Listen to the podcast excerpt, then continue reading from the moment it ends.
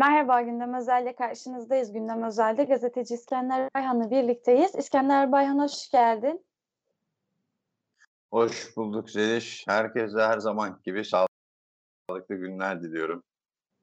Teşekkür ederim. Evet, bugün biraz aslında bu bir, birkaç haftanın e, meselelerinden birini konuşalım istiyoruz. Hem gelişmeler devam ediyor, yaşanan yeni gelişmelerle de bağlantısı olduğunu düşündüğümüz için bu Doğu Akdeniz'de neler oluyor, e, Türkiye oralarda neler yapıyor, biraz bunları konuşalım istedik. E, şöyle bir hatırlatmayla başlayayım ben, sonra sana sorayım şimdi Türkiye Or Oruç Reis gemisini e, sismik arama çalışmaları için Doğu Akdeniz'e göndermişti. E, ardından e, Türkiye ve Yunanistan arasında e, Oruç Reis'in sismik arama çalışmalarını yaptığı bölge olan e, bölgeyle ilgili deniz sınırları ile ilgili bir gerilim çıktı. Yani bizim burası bizim sınırımız, hayır e, Türkiye'nin sınırı gibi Yunanistan'la bir gerginlik başladı. Ardından tabii e, olaylar gelişti. Yine bu bölgede işte e, Güney Kıbrıs e, bölgesi de dahil olmak üzere, o cephede dahil olmak üzere e, bir Navtek e, ilan, Navtex ilan etti Türkiye e, ve işte birkaç gemi daha gönderdi araştırma yapmaya. Şimdi bu olaylar böyle devam ediyor. AB'den ve diğer ülkelerden de çeşitli açıklamalar geldi. E, hatta işte Merkel'in araya girdiği ve suları duruldu durulttuğu e, vesaire söylendi.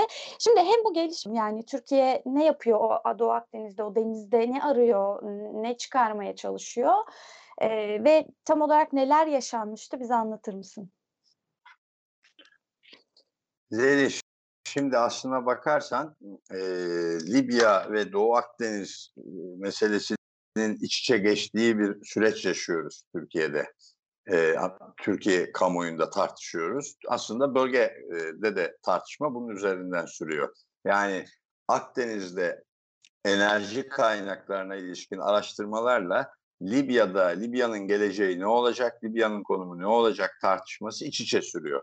Çünkü e, uluslararası deniz anlaşmalarına bağlı olarak düşünüldüğünde e, deniz, kara ve deniz sınırları açısından ki uluslararası kurallara bakıldığında aslında Türkiye'nin o bölgede e, çok bir e, enerji açısından Türkiye sınırlarında Akdeniz'de çok kıymetli bir tablo yok. Ama Türkiye oraya nereden müdahale oluyor? Türkiye'de Kıbrıs üzerinden müdahale oluyor. Çünkü e, Akdeniz'deki e, asıl e, yoğun enerji kaynaklarının bulunduğu bölgelerin başında Kıbrıs geliyor ve Avrupa Birliği başta Yunanistan olmak üzere bu Kıbrıs tartışmasından da kalkarak Kıbrıs'ın Avrupa Birliği üyeliğini ve hala biliyorsun Kuzey Kıbrıs ve Güney şeyi Türkiye kabul etmiyor.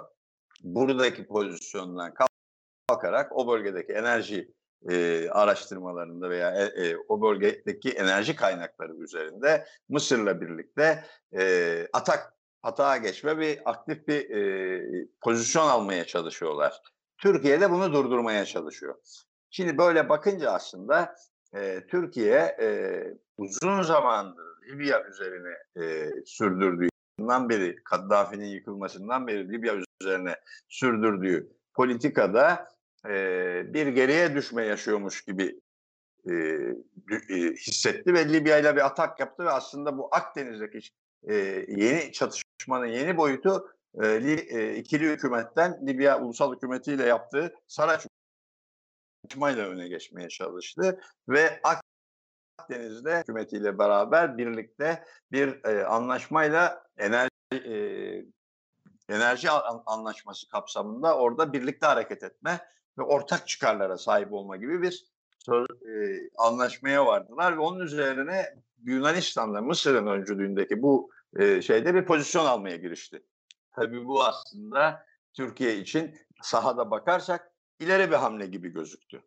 Bunun üzerinden de şeyi devam ettirdi. Oruç Reis de dahil o bölgeye gemiler gönderme, işte araştırma gemileri gönderme. Orada enerji araştırmalarında ben de varım, ben de pozisyon sahip, ben de söz sahibiyim, hak sahibiyim diye bir şeye girdi, sürece girdi ve e, açıkçası şimdi gelinen noktaya bakarsak, Türkiye'nin de içinde bulunduğu pozisyona bakarsak, şimdi şöyle bir saflaşmaya e, şöyle bir saflaşmaya e, Türkiye bir kez daha itiliyor. Tıpkı Suriye'de olduğu gibi daha önce Irak'ta olduğu gibi hükümet tarafından şöyle bir nokta eğitiliyor.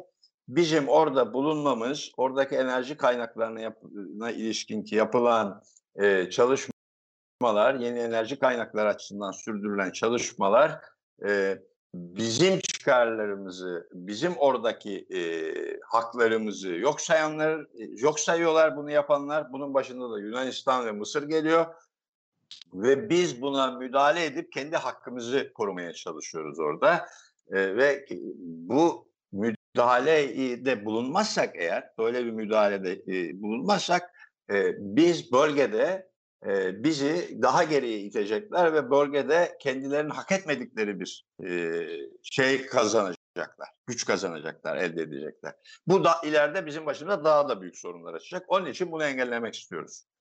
Ya bu, bu fikrin yanındasınız diyor, böyle saflaşacağız. Hükümetin bu tutumu karşısında ya daha doğrusu bu yaklaşım, bu politikasına hak verip burada duracağız ya da buna karşı çıkarsanız bir kez daha Suriye'de yaptığı gibi veya Irak'a müdahalelerde olduğu gibi e, vatanı ve milletin çıkarlarını savunmayan Türkiye'ye e, bölgede Türkiye'nin çıkarlarını e, gözetmeden adım atan politikalara karşı hatta bu daha da ileri gidip emperyalistlerin politikalarına karşı e, Türkiye'nin çıkarlarını savunmayan vatan hainleri safına itmeye çalışıyor.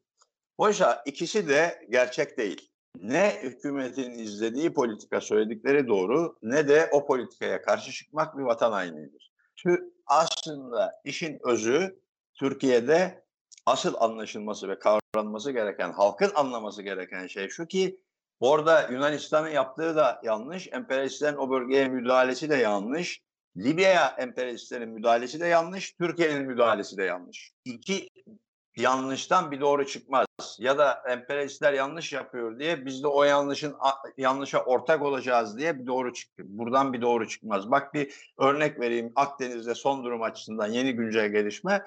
Yunanistan'la Mısır'la Türkiye kapışıyordu. Ne oldu? Amerika'nın en büyük NATO gemisi geldi. NATO'daki en büyük savaş gemisi geldi. Türkiye ile Yunanistan arasında iki NATO üyesi ülke arasında uzlaşma sağlamak üzere oraya yerleşti. Bölgeye yerleşti.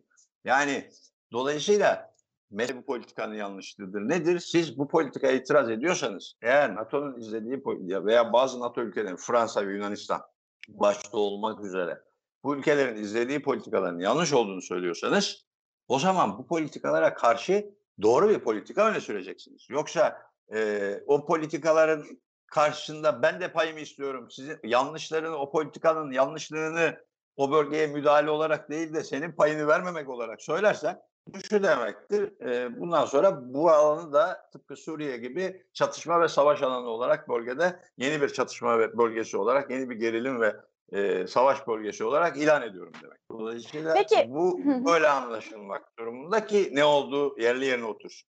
Yoksa biz kendimizden yanamayız. E, Yunanistan buraya müdahale edince Fransa müdahale edecek de Türkiye etmesin mi gibi çok e, ne diyelim haklı bir biçimde e, hükümetin yanında yer alacak ya da Türkiye'de elbette müdahale etmeli gibi çok düz bir mantıkla e, izah edilebilecek bir politikanın yedeğine düşebiliyor halk, işçiler, emekçiler ve hükümet evet. de bunu istiyor zaten. Yani Evet, halk açısından iki seçenek yok tabii ki sadece. Ee, bir üçüncü seçenek de var. Ee, peki şunu soralım. Evet. Ee, Türkiye'de AKP hükümeti e, hiçbir zaman dış politikada doğru hamleler atamayacak mı sence? E, kimin için sorusuyla birlikte e, düşünmek lazım onu.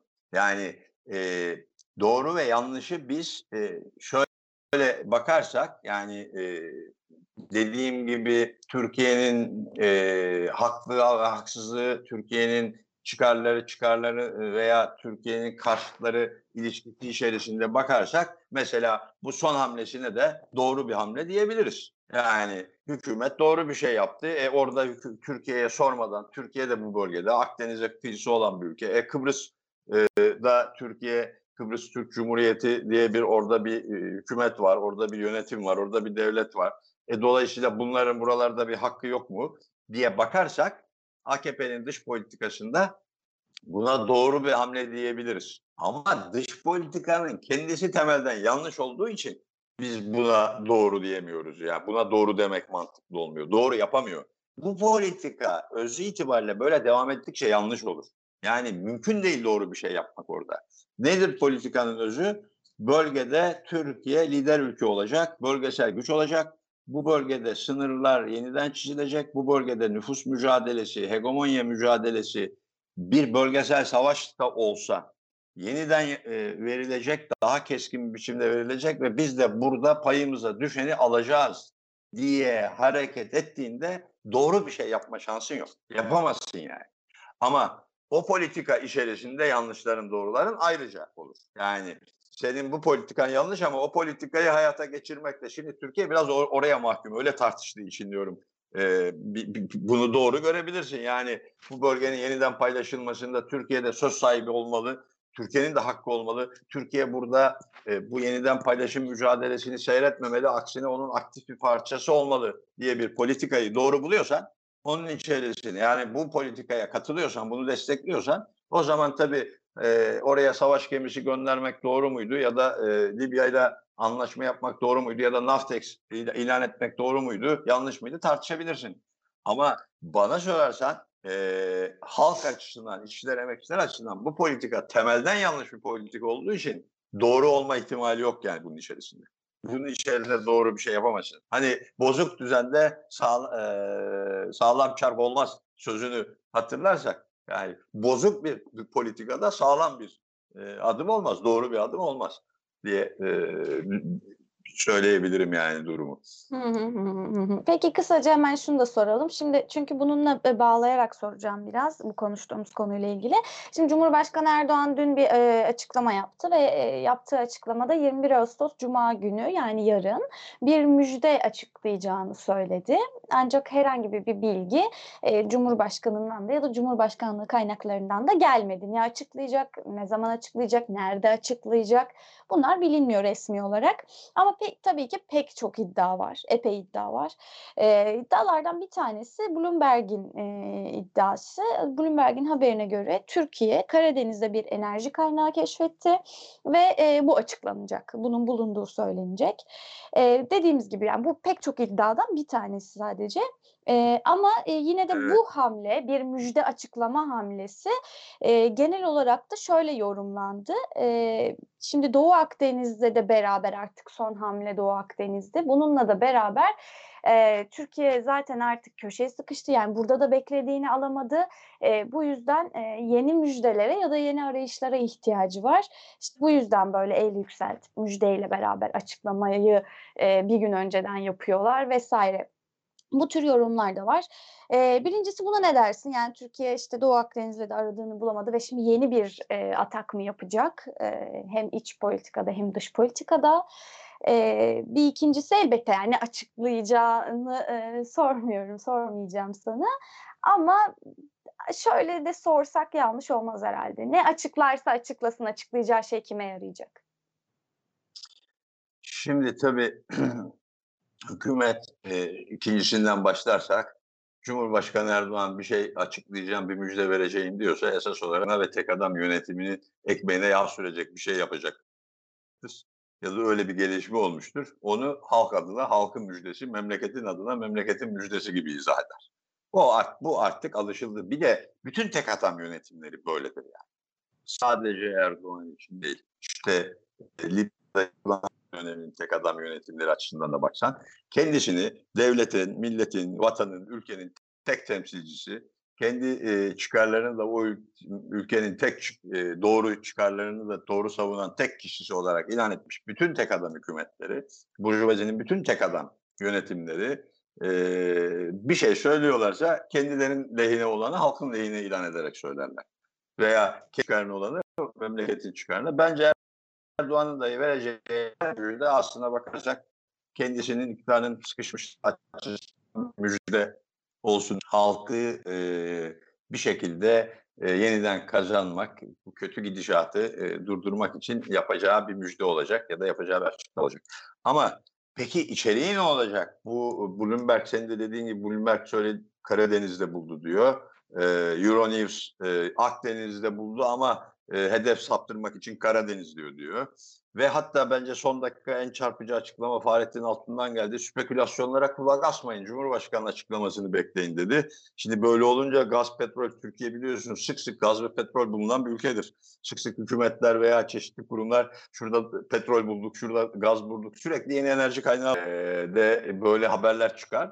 E, şimdi acaba bu da mı e, böyle spekülatif bir şey ve Fahrettin Altun aslında başka bir şey söylenecek de onun mu önünü alıyor diye düşünüyor insan. E, aslına bakarsan e, belli ki e, Erdoğan çünkü bir de mesela daha çarpıcı yani niye bunu şimdi o zaman söylüyorsun değil mi? Madem Cuma günü müjde vereceksin e, bir gün önce duyur basına bilgi ver. Cumhurbaşkanımız önemli bir açıklama yapacak. Bir de hani Erdoğan şöyle bir lider de değil ki yani e, önemli açıklama yapmayınca televizyona çıkamayan bir lider değil ki yani. Ne zaman televizyona ya konuşacak olsa bütün televizyonlar zaten yayınlıyor.